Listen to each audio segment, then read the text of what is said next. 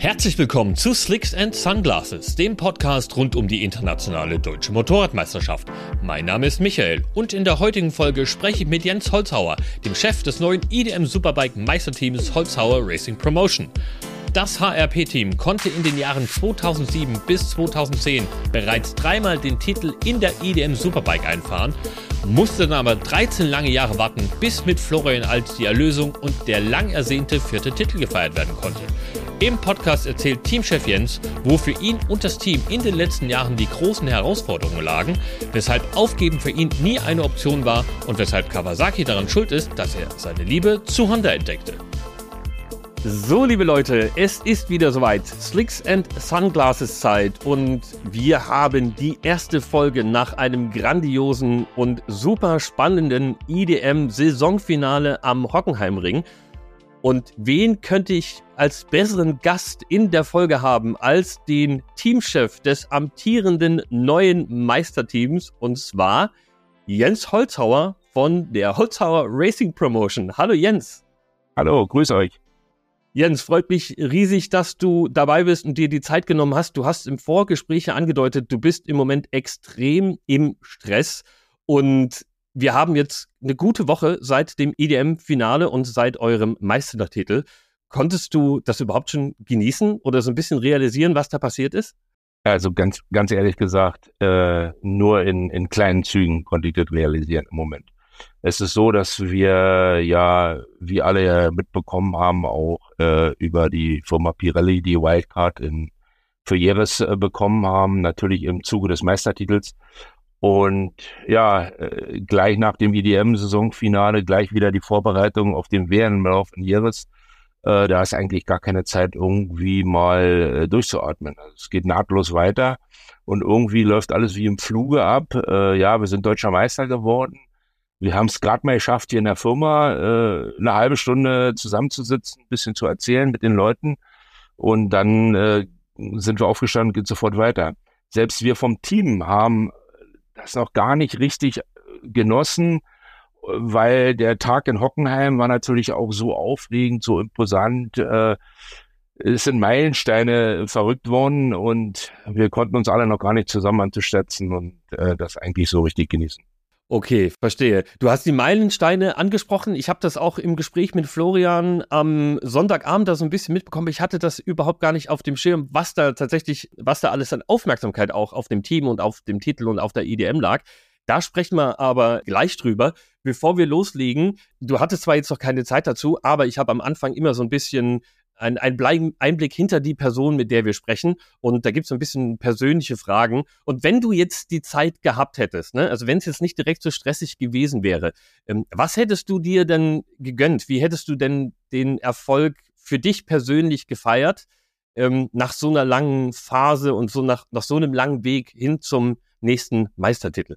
Also als allererstes muss ich dazu sagen, hätte ich mir eine Auszeit genommen ich war mit meiner lieben Manuela, wir waren bestimmt zehn Tage wieder nach Portugal gefahren in Urlaub. Das ist immer mhm. so der obligatorische Urlaub nach der IDM-Saison. Äh, den haben wir jetzt natürlich verschoben. Äh, und dann hätte ich mir wirklich auch äh, für die Jungs hier in der Firma, die hinter den Kulissen arbeiten, äh, auch nochmal richtig Zeit genommen. Das hätte ich auf jeden Fall gemacht. Also nicht nur an äh, dich gedacht, sondern tatsächlich auch an, an deine Partnerin und an die Jungs, die da den Erfolg mit, mit möglich machen.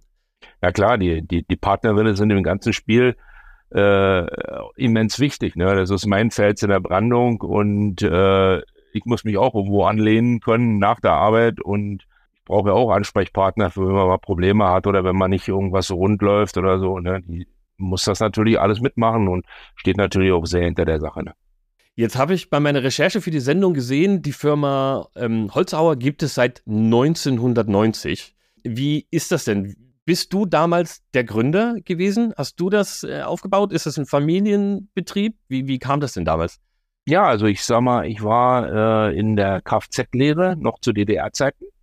Äh, ich bin gelernter Lkw-Mechaniker mhm. und habe 1987 mit der Lehre angefangen und bin in der Lehrzeit genau in die Wände gerutscht. Und habe aber trotzdem meine Lehre zu Ende gemacht ähm, und bin dann sofort zum Gewerbeamt gelaufen. Ich weiß jetzt gar nicht genau, wann es war. Ja, es muss 1990 gewesen sein.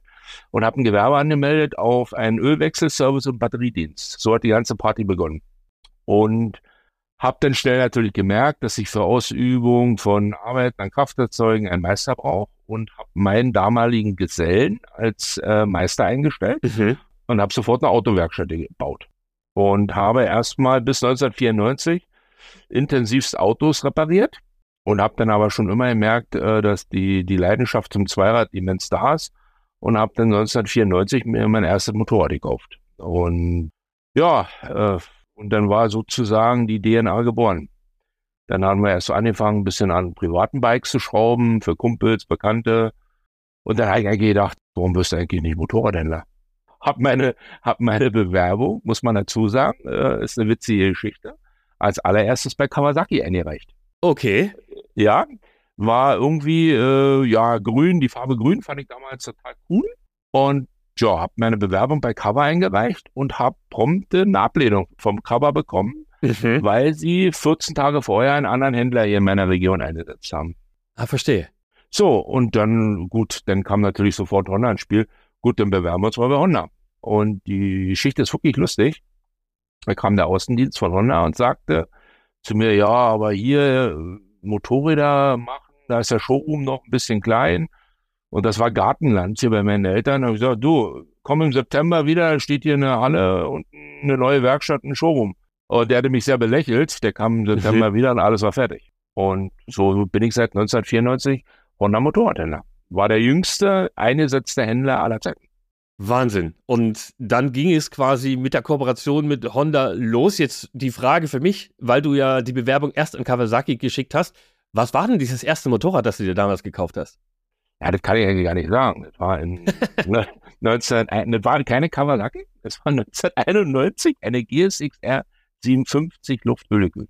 Das war das. Der Brenner. Okay. So, und dieses, und dieses Motorrad habe ich mir in Hamburg gekauft und habe es ohne, nur mit Jeanshose und Lederjacke nach Hause gefahren. Und habe dann irgendwie gemerkt, das ist alles ganz schön schnell. Mein lieber Herr, da musst du doch mal einen Lederanzug kaufen.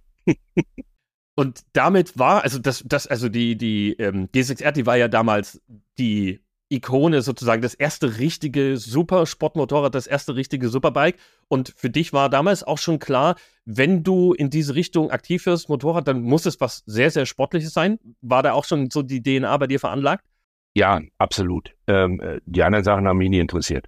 Ob das Naked Bikes sind oder Shopper oder irgendwelche anderen Dinger. Nee, mich haben immer nur die, die, die Rennbikes interessiert. Egal welche Marke, aber da lag der Fokus drauf. Und dann 1994 Honda-Händler geworden, dann wahrscheinlich auch äh, bevorzugt äh, die gute CBR verkauft, aber es ist doch die, die Fireblade, die dann kam. Nein, es war tatsächlich keine Fireblade, mit der ich begonnen habe. Es war, äh, früher war ich auch noch so richtig der 57er-Fan. Diese Superbikes waren 750 Kubik. Und Fireblade war ja schon 900 Kubik damals äh, mit der SC28. Also gab es nur ein einziges Modell, was mich interessiert hat. Das war die Honda RC45. RC30 war ja so bis ist ein bisschen starker Begriff äh, in der Szene, mhm. aber mich hat schon die RC45 von der Technik her interessiert, also bin ich gleich auf den Zug RC45 umgesprungen. Okay, und dann damit auch selber Rennstrecke gefahren? Ja, bin dann ab 1995 äh, bis 2001 äh, intensiv Rennstrecke gefahren, habe an vielen, vielen B-Lizenzrennen in Polen, in der Tschechei und überall, wo das alles so gerade losging, teilgenommen und äh, war auch in einigen Sachen gut, habe mehrere Male Sieger errungen, auch in, in, in Brünn, in der Tschechei, beim tschechischen Superbike-Lauf. Äh, ja, so habe ich mich so durchgehangelt, aber nie dann so richtig äh, damals hieß es ja noch Pro Superbike. Äh, mhm. Da habe ich schon erkannt, da bin ich nicht gut genug für. Und mhm. äh, bin dann durch einen Freund in diese Szene trotzdem reingekommen, als Mechaniker allerdings. Mhm. Und das war bei der, bei der Tide Honda, äh, ebenfalls ein Honda-Händlerkollege. Und der ist in der Zeit äh, in der Pro Superbike mit dem Roger Kellenberger gefahren. Ist auch vielleicht für viele Leute noch ein Begriff. Mhm. Und dort habe ich Mechaniker gemacht. Mhm. Und so bin ich dann sozusagen über Pro Superbike äh, dann irgendwann mal äh, professioneller geworden und äh, habe dann 2004 den Schritt in die IDM gemacht. Dazwischen gab es noch ein Jahr in der Langstrecken-WM. Da bin ich äh, 2001 mit der VTR 1000 in Oschersleben bei der Langstrecken-WM mitgefahren und mhm. habe da schon eigentlich für Furore gesorgt, weil da haben wir bis nachts um eins in Führung gelegen vor den Top-Teams. Und da mhm. haben die gesagt, oh, wer ist denn das mit einer VTR? Was ist denn das für eine Truppe? Und ja, so ging das dann irgendwie Schritt für Schritt immer weiter. 2.4 ging es dann richtig los. Und du musst ja in dieser Phase bis 2004, bis dann der richtige, in Anführungsstrichen, richtige IDM-Einstieg kam, sehr, sehr viel Erfahrung schon gesammelt haben. Denn nach dem Einstieg ging es ja dann relativ zügig in Richtung Meistertitel schon. Ne? Ihr seid, also ihr seid ja mit Martin Bauer, wenn ich richtig informiert bin, damals ähm, eingestiegen. Und im dritten Jahr gab es ja dann schon den Titel 2.7 mit dem Martin zusammen. Wie, wie habt ihr das denn realisiert bekommen, dass ihr aus diesem ambitionierten Hobbybereich dann in, im semi-professionellen Bereich dann so schnell ganz vorne mitmischen konntet? Ich muss dazu sagen, ich hatte, ich hatte in den Jahren äh, einen sehr, sehr guten äh, Lehrmeister. Und das war der Herr Gerhard Tiede aus Berlin der dieses besagte Honda-Rennteam in der Pro Superbike hatte. Mhm. Und der Herr, der Herr war sehr innovativ. Und du musstest damals zu der Zeit mit so einer Honda RC45, wenn du da konkurrenzfähig sein wolltest, musstest du sehr innovativ sein. Mhm. Du musstest viele Änderungen auf dem Fahrwerkssektor machen, du musstest viele Änderungen in den Geometrie-Sachen dieses Bikes machen. Motorentuning war dann auch richtig angesagt, mhm. weil die Bikes ja natürlich zu schwach waren gegen so eine Werks-Kawasaki oder wie damals so eingesetzt worden ist oder damals 916er Ducati kam da raus, das war das Maß der Dinge. Mhm. Also musstest du irgendwie äh, die Sachen aufholen. Und der Herr Tiede hat mir sozusagen äh, alles beigebracht. Und demzufolge hatte ich auch hier in der Firma in den Jahren, bevor es zum IDM-Einstieg kam, schon eine sehr gute Grundausstattung, weil wir viele Dinge alleine gemacht haben. Wir haben eine Konstruktion schon gehabt, wir haben Metall, äh, eine mechanische Fertigung schon teilweise gehabt, dass Drehmaschinen, Fräsmaschinen waren und so weiter. Und demzufolge äh, kam ein Martin Bauer äh, im September, übrigens auch in Hockenheim 2004, zu mir und sagt, du hast eine coole Cover, kann ich die mal Probe fahren?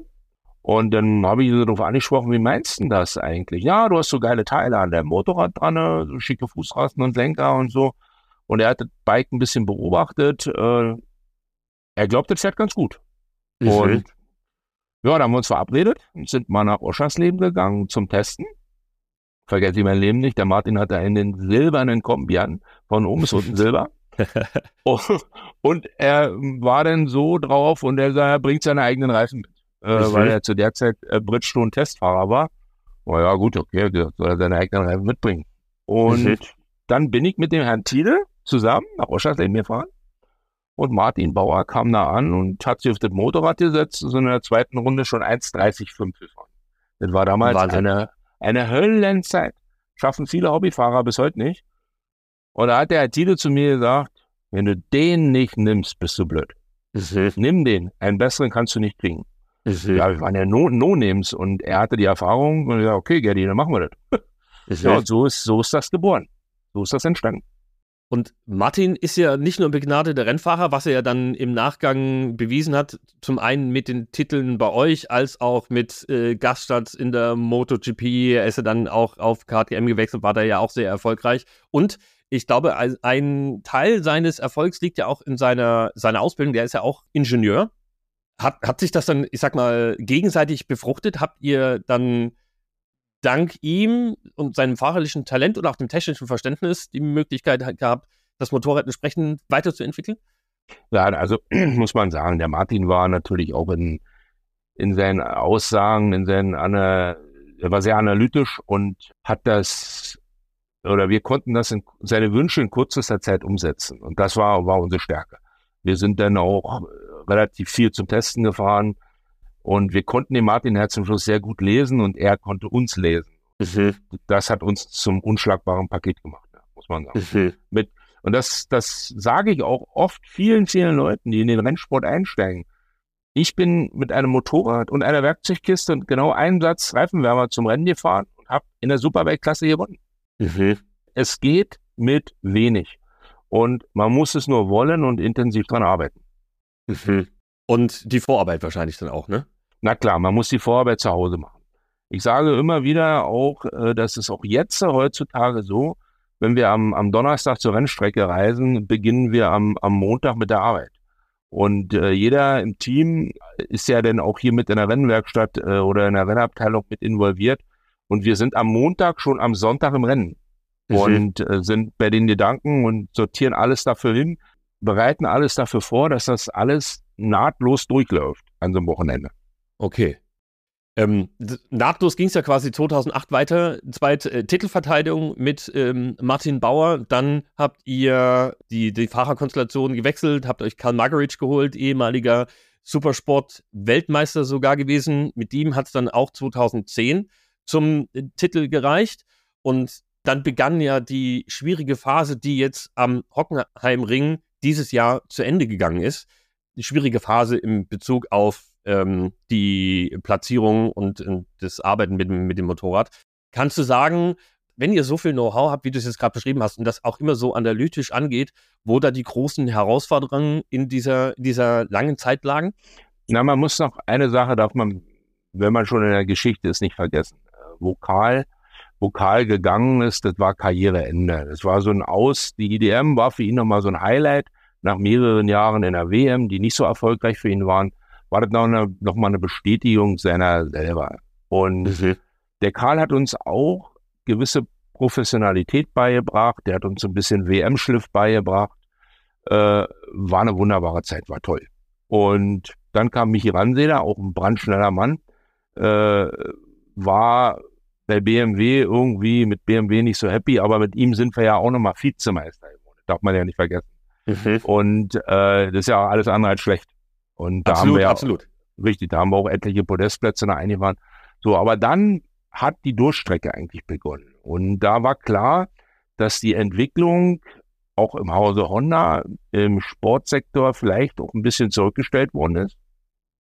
Dass andere Produkte entwickelt worden sind und wir mussten mal so ein bisschen durchhalten. Und äh, die damalige IDM oder das Management hat dann natürlich durch eine Reglementsöffnung uns wieder die Chancen gegeben, Performance zu finden, mhm. was, was in irgendeiner Form irre viel Geld verschlungen hat. Wir haben dann mhm. angefangen mit äh, Magnetima Valley System und äh, Traction Control eingeführt, aber es war immer noch übertrieben gesagt die alte Fireblade. Das muss man mal mhm. so sagen. Und in den Jahren hat natürlich auch BMW immens Gas gegeben. Bei auf Honda-Seite kam da wenig. Und dann hatten wir irgendwann äh, ein ziemlich großes Meeting bei Honda und der Honda-Präsident, der damalige, war sehr, sehr an Nachwuchsförderung interessiert und der hat immer gesagt, gebt den jungen Leuten eine Chance, wir müssen junge Leute aufbauen, damit wir irgendwann in zwei, drei Jahren auch wieder Siegfahrer haben. Und mhm. naja, und dann kamen wir ja auch in den Jahren naja zum Jan Halbig. Das war ja auch so ein, so ein junger Bursche aus der Tschechei, irre schnell, und da haben wir gedacht, okay, dann machen wir mal so ein Dreijahresprojekt, versuchen den Jungen aufzubauen. Ist uns auch gelungen. Aber dann sind da familiäre Sachen vorgefallen, in der Familie sind da Dinge vorgefallen, die nicht in unser, wo wir keinen Einfluss drauf hatten. Und dann ist auch leider dieses Kapitel zu Ende gegangen und ja, mhm. das waren so ein bisschen viel, das waren harte Jahre, sag ich jetzt mal. Wenn man erfolgsverwöhnt war oder den Erfolg kannte, sich dann mit zehnten und elften Plätzen zufrieden zu geben. Ne? Und mhm. ich sag mal, das war schon auch sehr, wie soll ich sagen, substanzraubend, mhm. nenne ich es mal. Hast, hast du in der Zeit äh, mal dran gedacht, den Rennsport an den Nagel zu hängen und dich, ich sag mal, auf dein Business zu konzentrieren und zu sagen, nee, das äh, ist mir eine zu lange Durststrecke oder raubt mir vielleicht auch so, wie du es gerade sagst, ne? Äh, wenn es an die Substanz geht, raubt mir vielleicht ein bisschen auch ähm, die Energie und die Motivation für mein eigentliches Geschäft, mit dem ich dann das, das Geld verdiene dazu? Ganz ehrlich gesagt, nein. Nein, überhaupt nicht. Weil wir hatten auch in den Jahren äh, sehr viel, äh, viel Bikes, äh, die im Clubsport unterwegs waren. Wir haben ganz viele Hobbyrennfahrer betreut. Wir hatten auch schöne Zeiten mit den Jungs und waren zusammen auf der Rennstrecke, haben eben die supportet. Äh, nein, Motorsport ist mein Leben und ich habe immer nach wie vor daran geglaubt, Honda wird irgendwann wieder das Übermotorrad bringen. Mhm. Und wenn man so tief verwurzelt ist wie ich mit Honda, kommt das Aufgeben gar nicht in Frage. Und irgendwo muss die Firma Honda mir eine Spritze gesetzt haben in die in meine, in meine, in meine Blutbahn. Also irgendwie müssen ein paar, paar Blutkörperchen rumschwimmen, die aus Honda äh, DNA geformt sind. Mhm. Demzufolge war da auch nie irgendwie, kamen nie Gedanken aufhören, Fabrikatswechsel oder sonst welche Sachen kamen gar nicht in Frage. Mhm. Einmal Honda, immer Honda. Und ihr wurdet ja dann auch erhört, also nicht nur ihr als Team, sondern weltweit war das ja ein, ein Problem mit, äh, mit den Honda-Modellen damals. Und 2020 kam ja dann tatsächlich die angesprochene über Honda. Super viel Leistung, also State of the Art, kann man sagen. Auch ähm, Geometrie und von der Ausrichtung absolut Rennstrecke. Nicht mehr dieser Kompromiss zwischen Straße und ähm, Supersport. Und war ja dann aber trotzdem noch mit ja, Herausforderungen verbunden, die Leistung dann sprichwörtlich auch auf die Straße zu bringen. Es war ja nicht, war ja nicht sofort äh, das, das Siegerbike, ne? Nein, ich sag mal, es, es war auch nicht leicht für Honda. Ich muss der Honda mal ein bisschen in den Schutz nehmen. Wir haben in, in den Jahren zuvor viele andere Sachen, viele andere Projekte gemacht. Und ich weiß das aus internen Kreisen, auch in Japan. Äh, da wurden andere Projekte fokussiert, dann kam Formel 1 äh, wieder, dann wurden Ingenieure zu Formel 1 rübergezogen, wo sie ja auch jetzt sogar erfolgreich sind, schon ein paar Jahre am Stück jetzt, muss man ja mal mhm. sagen. Äh, MotoGP war, äh, spielt natürlich immer die erste Geige. Und da muss erstmal auch in so einem Konzern so die, der Wille da sein, okay, was wollen wir jetzt im, im, im, im Sportbereich erreichen? Ist in dem Club-Segment, also Hobby-Rennfahrer-Segment, ist da so viel Käuferpotenzial? Das sind ja alle so Gedanken, die, die so ein Hersteller hat. Und dann haben sie einfach mal sich hingesetzt und haben mal so einen Renner kreiert und haben natürlich vielleicht auch zwei, drei Jahre verschlafen, will man ja nicht unbedingt, äh, kann man ja so mal kommentarlos im Raum stehen lassen. Sie haben mhm. was gemacht, sie haben was gemacht äh, und haben das natürlich auch intensiv in Japan getestet mit ihren Reifen, mit, mit den Bridgestone-Reifen. Bridgestone und Honda sind äh, sehr, sehr stark vereint. Und äh, da war dieses Motorrad von der ersten Minute an super schnell. Aber mhm. es ist natürlich so, dass in Europa äh, in der Superbike-Klasse, ob das BSB ist oder World Superbike oder wir, wir fahren nur auf Pirelli. Und mhm. Pirelli ist natürlich eine ganz andere Karkasse, eine ganz andere Konstruktion. Und so eine Konstruktion müssen dann immer erstmal zum Chassis passen. Ne?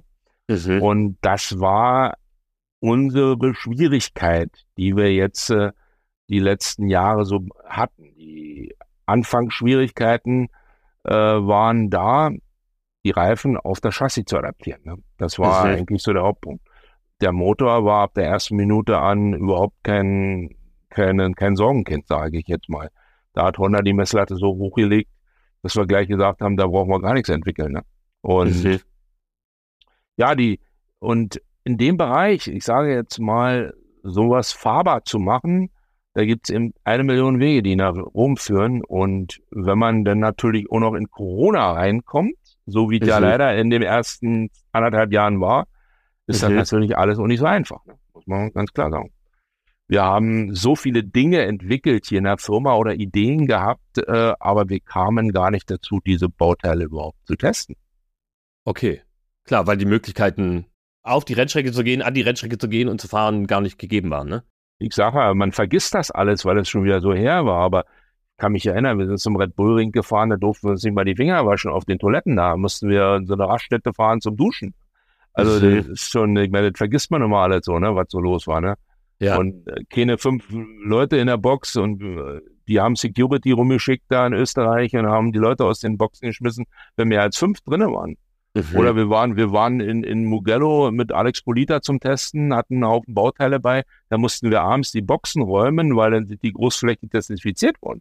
Nicht also wahr. es war, ja, ja, alles rausräumen, dann sind die da mit Schutzanzüge durch und haben desinfiziert in Italien und dann durften wir alles wieder reinräumen. Also man vergisst das alles, was damals äh, gewesen ist, so, ne? Genau so ist es. Und äh, das ist alles in die Zeit mit reingefallen, ne? Klar. Hm, verstehe. Und du hast den Alles Polita jetzt gerade schon angesprochen. Ihr hattet ja auch Tati Mercado mit im Team. Das sind ja international sehr erfolgreich, also auf Alessandro Polita als äh, Superstock-Weltmeister, äh, Tati Mercado als Ex-WM-Fahrer. Haben die für euch für Unterstützung gesorgt? Waren die wichtige Bestandteile in der Entwicklung und die Erfahrung, die die quasi aus den anderen Klassen mitgebracht haben, um die Honda dann vor allen Dingen mit diesen Pirellis zu kombinieren? Ja, also man muss da sagen, der Alex war ja der Erste, der sozusagen das Bike äh, mitentwickelt hat. Äh, mit dem Alex haben wir viele Basics gemacht, so Sitzposition, Verkleidung und so ein bisschen die Basics der Fußrasten, Lenker. Das waren so, das war so der Alex. Der Alex hat immer so, äh, das musste gut fahren für jedermann. Das war immer so sein, seine mhm. Idee und die das haben wir auch sehr genossen. Ja, er hat viel Erfahrung mitgebracht, auch mit den Bremsen, das Ausselektieren der Bremsen hat er gemacht. Und äh, ja, der Alex ist ein richtig guter Allrounder. Und da äh, liegt ja jetzt auch seine Tätigkeit. Er ist ja jetzt Testfahrer bei, bei Pirelli in Italien. Und den Alex kannst du mhm. brauchen, wenn du 200 äh, Runden eine gleiche Rundenzeit fahren. Da ist der Alex perfekt für. Und das kann er auch sehr gut. Und äh, da hat er schon mal so den, den Grundstein gelegt. Dann äh, sind wir ja nach dem Alex, äh, wollten wir ja dann losstarten mit dem Luca Grünwald. Und äh, der Luca hat sich leider bei, bei Testfahrten im Frühjahr schwer am Knie verletzt. Ja, da stand man natürlich ganz kurzzeitig mal ohne Fahrer da. Tja, mhm. eine Woche vor der IDM und kein Fahrer. Mhm. Und ja, dann haben wir natürlich so ein bisschen das Honda-Netzwerk eingeschaltet und äh, da gab es den Hikari Okubo, diesen Japaner. Mhm. Und äh, der hat äh, schon einige Male diese Honda in Japan pilotiert und der Mann hat sich nachher im Nachhinein herausgestellt, war auch ein Meilenstein in der Elektronik. Mhm. Äh, der hatte irre viel Erfahrung, wie diese Elektronik funktionieren muss. Und mhm. mit dem konnten wir so zum Beispiel so eine Sachen wie Gasannahme in Schräglage und so weiter, mit dem konnten wir wirklich äh, sehr gut rausarbeiten. So, und dann hatten wir irgendwann so den Punkt, wo wir gesagt haben, wir glauben, dass das Bike jetzt schon richtig gut ist. Und mhm. dann auf einmal äh, über einen Bekannten haben wir einen Kontakt äh, zum Tati Mercado bekommen und der da, die damalige oder Teamchefin vom Mercado war ja die Midori Moriwaki, mhm. mit der ich auch jetzt mittlerweile über Jahre gut befreundet bin. Und die Midori äh, sagt zu mir, du kannst den Tati gerne haben für den EDM-Lauf, kein Problem. Sie mhm. ist happy darüber, weil wir sind 100 Teams und wenn der Tati fahren kann, dann ist sie immer, immer dafür. Und dann hat die den Tati freigestellt und dann sind wir mit dem Tati nach Most gefahren und sind sofort aufs Podest gefahren. Ne? Das wollte ich gerade sagen. Da hat sich ja dann schon abgezeichnet, wie ähm, stark das Paket grundsätzlich ist und wie gut das Motorrad. Jetzt machen wir den Sprung quasi ins Jahr 2023 das ja dann mit Florian Alt zum Titel geführt hat. Und Florian kam ja quasi von zwei Vizetiteln auf der BMW, hat zwei Vizetitel mit Yamaha eingefahren. Und man hat zwar gesehen, dass ähm, das Potenzial da ist, aber war in Anführungsstrichen ein bisschen Überzeugungsarbeit nötig, um ihn dann quasi von BMW als Marke, sage ich jetzt mal, äh, hin zu Honda zu locken? Also ich sage mal, ich glaube nicht, äh, dass wir da irgendwann überzeugen mussten. Der Florian hat äh, mittlerweile so viel Erfahrung und der Florian kam mal zu uns in, in Hockenheim beim Finale und hat gefragt, ob er sich die Honda mal anschauen kann. Und äh, der Nico, mein Rennmechaniker, hat ihn dann gleich an der Hand genommen und hat ihm das Bike gezeigt. Und ich glaube, dass der Flo da schon gesehen hat, das Ding, das muss passen, das, das gefällt mir. Und mhm. das hat er auch glaube ich, so für sich so abgespeichert aus dem Besuch in der Box. Und ja, wir hatten einen Kontakt und dann habe ich ihn eingeladen in eine Firma und dann hat er sich das hier angeschaut und hat natürlich auch, also ich muss dazu sagen, wir hatten so ab der ersten Minute gleich ein irre Draht zueinander. Er ist auch technisch äh, sehr begabt. Er hat ja auch mal irgendwie Zweiradmechaniker oder Automechaniker gelernt. Also mhm. er ist auch auf der Technikseite sehr gut und kam dann hier in die Firma, hat gesehen, was wir hier alles so machen, was wir alles so können. Und dann habe ich ihm mal die ganzen Berge gezeigt von Teile, die noch getestet werden müssen. Mhm. Und da haben so ein bisschen die Augen gefunkelt, hatte ich so den Eindruck. Und das Projekt hat ihn einfach, glaube ich, auch richtig gereizt. Mhm. Der hatte einfach da, glaube ich, richtig Lust drauf. Und dann parallel haben sich dann natürlich auch noch die Karten in der Endurance äh, äh, für ihn zum Positiven gelegt. Äh, das Team hat da ja auch auf Honda gewechselt und da, mhm. glaube ich, war es dann für ihn eine schlüssige Nummer, muss man so sagen. Okay. Und ihr habt dann über den Winter diesen riesigen Berg an Teilen, die ihr noch vor euch vor Ort hattet, durchgetestet. Und da hat sich wahrscheinlich schon abgezeichnet, dass die Kombination Florian, Holzhauer und äh, Triple Air Honda ein schlagkräftiges Paket sein würde. Hättest du gedacht, dass dann das erste Wochenende so erfolgreich wird, wie es denn tatsächlich geworden ist? Ähm, Polezeit, äh, zweiter Platz im ersten Rennen und dann gleich der Sieg am ersten Wochenende? Also, wo wir in Valencia zum Test waren im März und er die 1,34 tief gefahren ist, da war mir klar, das kann was werden dieses Jahr. Und dieses äh, Arbeiten mit ihm, dieses analytische, dieses auch das Team fordernde, das kannte ich aus den Jahren mit Magaritsch und mhm.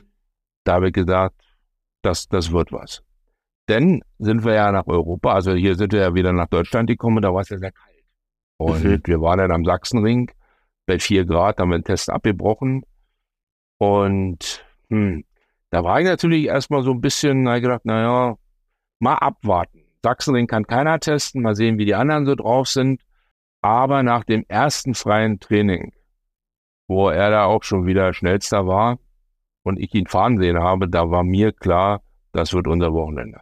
Mhm. Das, das war mir klar. Dass er das, dass er da so ein Feuerwerk abbrennt, äh, da ist mir auch die Kinnlade runtergefallen, muss ich sagen. Mit der Qualität, mhm. äh, Nico, sein Mechaniker, der kam ganz aufgeregt an zu mir. Ich stand vorne an der Boxenmauer, hat mir bloß dann zugerufen, ob ich den Sektor 2 gesehen hätte. Äh, da sage ich, warum? Er sagt, der Sektor 2 ist ja acht Zehntel schneller. Was? Acht Zehntel? Ja, und drei Zehntel in Sektor 1. Da hatte ich kurz im Kopf gerechnet, da habe ich gesagt, kann nicht sein, der kann jetzt hier nicht 23 fahren. Mhm. Aber er ist 23 er kann. Er, er kann. Er kann. er kann. Und ja, war natürlich irgendwie, diese Zeit war schon irgendwie für mich innerlich wie ein Sieg, sag ich jetzt mal. Mhm. Ja, auch wenn man da noch gar nichts mit gewonnen hat, aber das war irgendwie so, so eine richtige starke Kampfansage. Also, wir hatten da gar nicht drüber gesprochen im Vorfeld, weil das war ja unser erstes Rennwochenende. Mhm. Und äh, man lernt sich ja immer mehr kennen und so. Wir hatten ja gar nicht über eine Qualifying-Strategie beide gesprochen und wir hatten ein bisschen Reifenstrategie gemacht und aber dass er da so eine Show abzieht, äh, muss ich sagen, das war ein Meilenstein, auch in meiner Karriere. Ja. Also um das nochmal einzuordnen, für diejenigen, die sich jetzt mit den Rundenzeiten nicht so auskennen, wenn ich richtig in Erinnerung habe, war die MotoGP die schnellste Rennrunde in der MotoGP in dem Jahr davor, ich glaube nur zwei Sekunden schneller, ne, als das, was. Ja, genau. Ja, ja, genau. So ist es. Um, um so ein bisschen den Rahmen aufzumachen, ne? Prototyp-Motorrad, 300 PS, ähm, alles, alles vom Feinsten, die besten Fahrer der Welt. Und der Florian sitzt quasi auf dem Moped und in Moped in Anführungsstrichen natürlich, ne? Und fährt nur zwei Sekunden schneller. Das ist einfach un unvorstellbar, ne? Was, das kann man sich so nicht vorstellen. Ja, das, das, also da, das muss man wirklich sagen, das ist so Qualifying MotoGP Platz 15, 14 so, ne? Und das ist natürlich äh, für ein serienmäßiges Stockmotorrad was jeder Kunde im Laden kaufen kann. Das ist natürlich eine Höllenzeit, muss man sagen. Ja, Absolut. Wahnsinn. Ja. Wahnsinn. Und so ging es ja tatsächlich dann für euch auch weiter. Und ähm, was mich aber an der Stelle noch interessieren würde, wie denn eure, eure Herangehensweise da so ist. Ähm, ich habe das über die Saison bei euch in der Box immer so ein bisschen beobachtet oder beziehungsweise in der Boxengasse im, im Rahmen der IDM. Ihr habt ja nicht nur den Florian im Team, sondern da ist ja auch noch der Paul Fröde, ähm, dann ist der Matthias Betz, der Mettis, der ist ja quasi auch für euch noch mit supported. Und wenn man jetzt zum Beispiel bei äh, SWPN in die Box geschaut hat oder bei Gerd 56, da sind die Fahrer immer alle relativ nah zusammen. Der ist relativ trubelig. Wenn man bei euch in die Box schaut, ist jeder mehr oder minder für sich. Es ist super clean, super aufgeräumt, sehr, sehr wenig Leute, die Fahrer auch sehr abgeschirmt. Also so fühlt es sich als Außenstehender, wenn man reinschaut, zumindest an. Ähm, ist das ein Teil eurer Strategie? Ist das auch was, was sich Florian vielleicht gewünscht hat, zu sagen, okay, wenn wir das so machen, dann ähm, wirklich jeder seine eigene Insel, seine eigene, seine eigene Welt? ich habe ja in den vielen Jahren zuvor, hatte ich ja auch zwei Fahrradteams und so weiter. Und ich habe irgendwann so für mich festgestellt, dass ich immer nur am erfolgreichsten bin, wenn ich meine Aufmerksamkeit nur einer Person gebe. Also sprich, für einen Fahrer da bin. Das ist eine Sache, die sieht natürlich ein Importeur nicht gerne. Die wollen natürlich immer gerne zwei Fahrer haben. Klar. Verletzungsrisiko, was machen wir, wenn einer nicht fährt, äh, etc. Dann fehlt sozusagen das Team. Verstehe ich auch alles. Aber ich persönlich denke mir, dass der, der Level, der da angelegt wird, auch in der IDM, der ist so hoch, der braucht sich gar nicht verstecken gegenüber anderen Meisterschaften und so weiter. Und da habe ich festgestellt, dass ich persönlich nur meine Energie für einen Fahrer aufbringen kann. Ist und äh, wenn man zwei Fahrer hat, bleibt schon wieder irgendwo was auf der Strecke. Und ich habe zu Honda damals gesagt, äh, in dem Winter, wo wir das nach den Testfahrten mit Flo, ich sage, wenn ihr den Titel wollt, lasst es mich alleine machen. Und es hat sich wieder herausgestellt, ich habe mit Martin Bauer alleine die Titel geholt, ich habe mit Bageritsch die alleine die Titel geholt und ich habe mir jetzt mit Flo alleine geholt. Vielleicht ist so meine Arbeitsweise oder mein, mein persönliches Ding, weiß ich nicht so genau, aber eine Handvoll Menschen reicht völlig aus, aber die müssen den gleichen Fokus und den gleichen Spirit haben. Mhm. Das war mir wichtig und das ist auch so meine Wohlfühloase. Der mhm. Florian, ich glaube, der ist Profi genug, der könnte auch mit einem Teamkollegen umgehen. Aber äh, warum? Äh, er will das, er mag das Familiäre sehr gut. Dass er mit Teamkollegen umgehen kann, sieht man ja auch in der Endurance, muss man sagen. Also der Dreimann mhm. oder vier sogar. Ja. Aber äh, nö, wir geben ihm die Nestwärme dadurch und äh, er fühlt sich dadurch extrem wohl und äh, ist eine Handvoll Menschen um ihn rum und äh, da bleibt wenig auf der Strecke, da wird viel geredet. Ich glaube, das äh, ist eine gute Konstellation und die werde ich auch weiterführen. Okay, und wie wohl er sich fühlt, das hat sich ja quasi, lässt sich ja an den Ergebnissen ablesen. Ihr seid ja vor allen Dingen ähm, dann auch in Oschersleben mit einem Doppelsieg äh, belohnt worden für eure Arbeit. In Most habt ihr sehr gut abgeschnitten. Dann gab es ja quasi für Flo einen Aussetzer durch die Überschneidung mit der ähm, EWC. Und du hast den Importeur angesprochen. In Hockenheim das war mir im Vorfeld auch nicht bewusst, das habe ich dann im Nachhinein erst mitbekommen, war ja, wie soll ich sagen, die Aufmerksamkeit auf euch sehr, sehr groß. Also sowohl auf das Team zum einen, natürlich auch auf den Fahrer. Ähm, HRC hat da ein Auge wohl mit drauf gehabt. Das war ja der erste Titel für die CBR, der überhaupt eingefahren wurde. Ne? Habe ich das richtig in Erinnerung? Bin ich da richtig informiert? Ja, es gibt, es gibt noch einen, einen Titel in der australischen Meisterschaft. Da hat der Treue Herfors der hat dort auch gewonnen, aber mhm. weiß ich nicht welches Jahr. Aber generell muss man schon mal sagen, dass äh, BMW jetzt natürlich elf Jahre dominiert hat in der Meisterschaft. Äh, rüsten ja auch die meisten Teams aus, kriegen die meisten Daten, sitzen in Deutschland, kurze Wege. Demzufolge macht es die Sache schon besonders. Der Werner Dehmen ist auch ein langjähriger, ich sag mal, Teamchefpartner sozusagen von mir ich kenne ihn auch aus, aus, aus Fahrradzeiten, wo er selber gefahren ist. Wir schätzen uns beide sehr. Und äh, der Werner hat auch immer Respekt. Der hat immer gesagt, oh, oh, wenn Jens mal schnell das Motorrad kriegt, dann kriegen wir alle ein Problem. hat der Werner mit. Ja, aber es ist eben, es ist schon mal was Besonderes. Und man, Honda Deutschland macht viel für uns. Die machen alles, was in ihrer Macht steht. Aber man darf auch nicht vergessen, dass das Mutterhaus ist eben 10.000 Kilometer weg. Und da ja. ist ein großer, Teich, ein großer Teich noch dazwischen. Mhm. Und dass äh, eine japanische Mentalität eine andere ist als eine deutsche, brauche ich gar keinem erzählen, das weiß jeder. Und das macht viele Dinge nicht einfacher.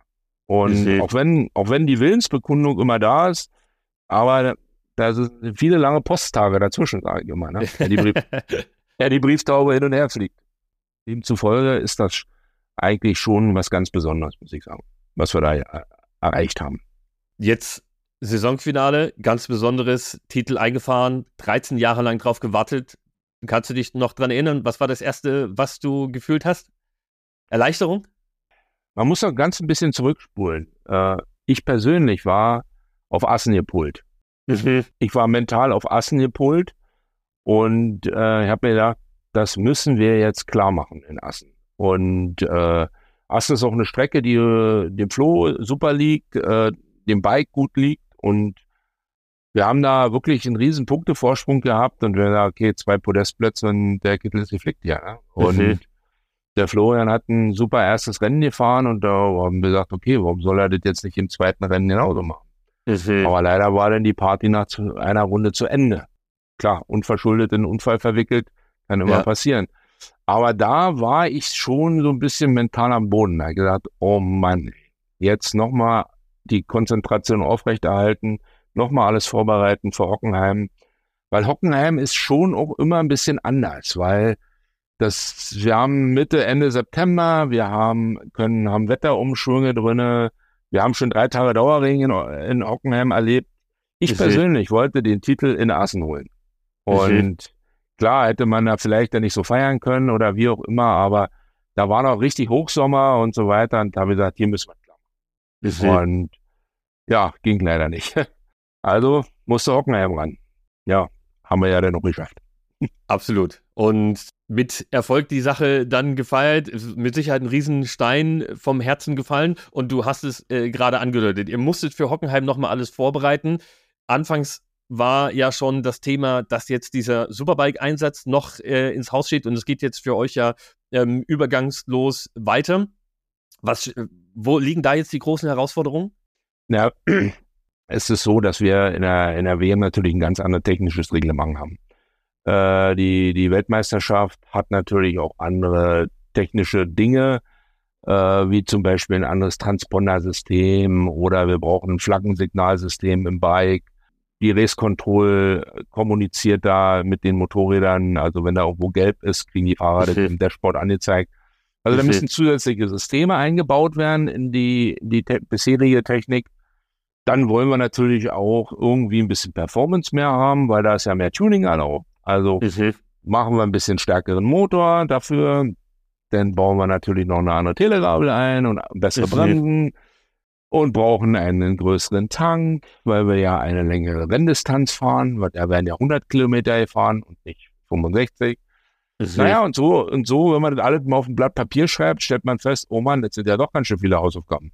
Mhm. Und das ist eben, äh, muss eben alles erledigt werden. Ist natürlich auch äh, mit einer großen finanziellen Belastung verbunden, weil die Bauteile, die liegen ja nicht nirgendwo auf der Straße, die muss man alle teuer für teuer Geld kaufen. Mhm. So, und jetzt äh, bereiten wir das vor und dann wollen wir natürlich auch unser Bestes geben in Iris. Ne? Ich sag mal, wir haben uns so ein Ziel gesetzt. Der Flo äh, meinte, ein Highlight müssen wir setzen. Wir haben drei Rennen, also irgendein Highlight wollen wir setzen und ein Highlight ist für uns schon ein Punkt. Mhm. Und wenn wir einen Punkt holen, sind wir happy. Und das wird noch schwer noch. Alles klar. Dafür seien auf jeden Fall die Daumen gedrückt. Du hast gerade angedeutet, der Hausauf Hausaufgabenzettel ist sehr lang. Das heißt, ich will dich an dieser Stelle auch gar nicht weiter von der Arbeit abhalten. Noch als Information am Rande, wir sitzen hier zusammen am Feiertag. Also alle anderen lassen sich wahrscheinlich heute gut gehen. Ähm, du sitzt im Büro und wirst jetzt gleich weiterarbeiten. Und ich möchte unseren Zuhörenden aber auf jeden Fall noch mitgeben, wenn ihr die Geschichte weiter verfolgen wollt, also das Abenteuer Superbike-Einsatz, Superbike-WM-Einsatz natürlich, von Holzhauer und Florian Alt, dann unbedingt die Instagram-Accounts abonnieren. Das ist einmal Holzhauer Racing Promotion auf Instagram und einmal FloAlt66. Da findet ihr die beiden Accounts, da könnt ihr die Sache live verfolgen. Und wenn ihr die Geschichte der ja, Meisterschaft im Grundsätzlichen IDM nochmal nachvollziehen wollt, da habt ihr die Möglichkeit, auf dem YouTube-Kanal von Motorrad Online euch die Rennen anzuschauen. Die sind natürlich noch verfügbar. Also spannendes Saisonfinale zum einen, auch alle anderen natürlich super sehenswert. Und sehenswert ist auch die Honda-Dokumentation, die rund um das Holzhauer-Team gemacht wurde am Saisonfinale in Hockenheim. Da gibt es auf dem offiziellen Kanal von Honda Motorrad Deutschland. Jetzt das Video rund um Jens Holzhauer, Flo und das ganze Team und den letzten Schritt zum Titel. Also unbedingte Empfehlung von mir. Und jetzt, Jens, ich bedanke mich recht herzlich dafür, dass du dir die Zeit genommen hast und äh, ja, diese Dreiviertelstunde abgeknapst hast. Vielen lieben Dank dafür. Die Daumen sind gedrückt für den WM-Einsatz und ich sage bis hoffentlich ganz bald. Also ich muss dazu sagen, ich habe das sehr, sehr gerne gemacht und ich habe mir gerne auch die Zeit genommen man kann so viel erzählen im Motorsport und man kann äh, diese Jahre, diese vielen Jahre haben mich natürlich auch sehr geprägt. Und ich möchte jetzt auch nochmal die Gelegenheit nutzen und äh, mich beim Flo nochmal bedanken für seine außerordentlichen Leistungen. Und er ist derjenige, der das auf der Strecke umsetzt und er ist derjenige, der das mit einer fehlerfreien Fahrt ins Ziel bringt. Und da gibt es nicht viele von, muss man ganz klar sagen. Und äh, da zolle ich ihm sehr großen Respekt. Er hat das Zeug der ganz Großen. Und vielleicht kann er das Zeug beim WM-Lauf zeigen. Und vielleicht gucken wir mal, kriegen wir noch einen anderen Sprungbrett gebaut für ihn. Wir drücken die Daumen. Alles Jens, klar. Vielen Dank. Ciao, ciao. Dankeschön. Ciao.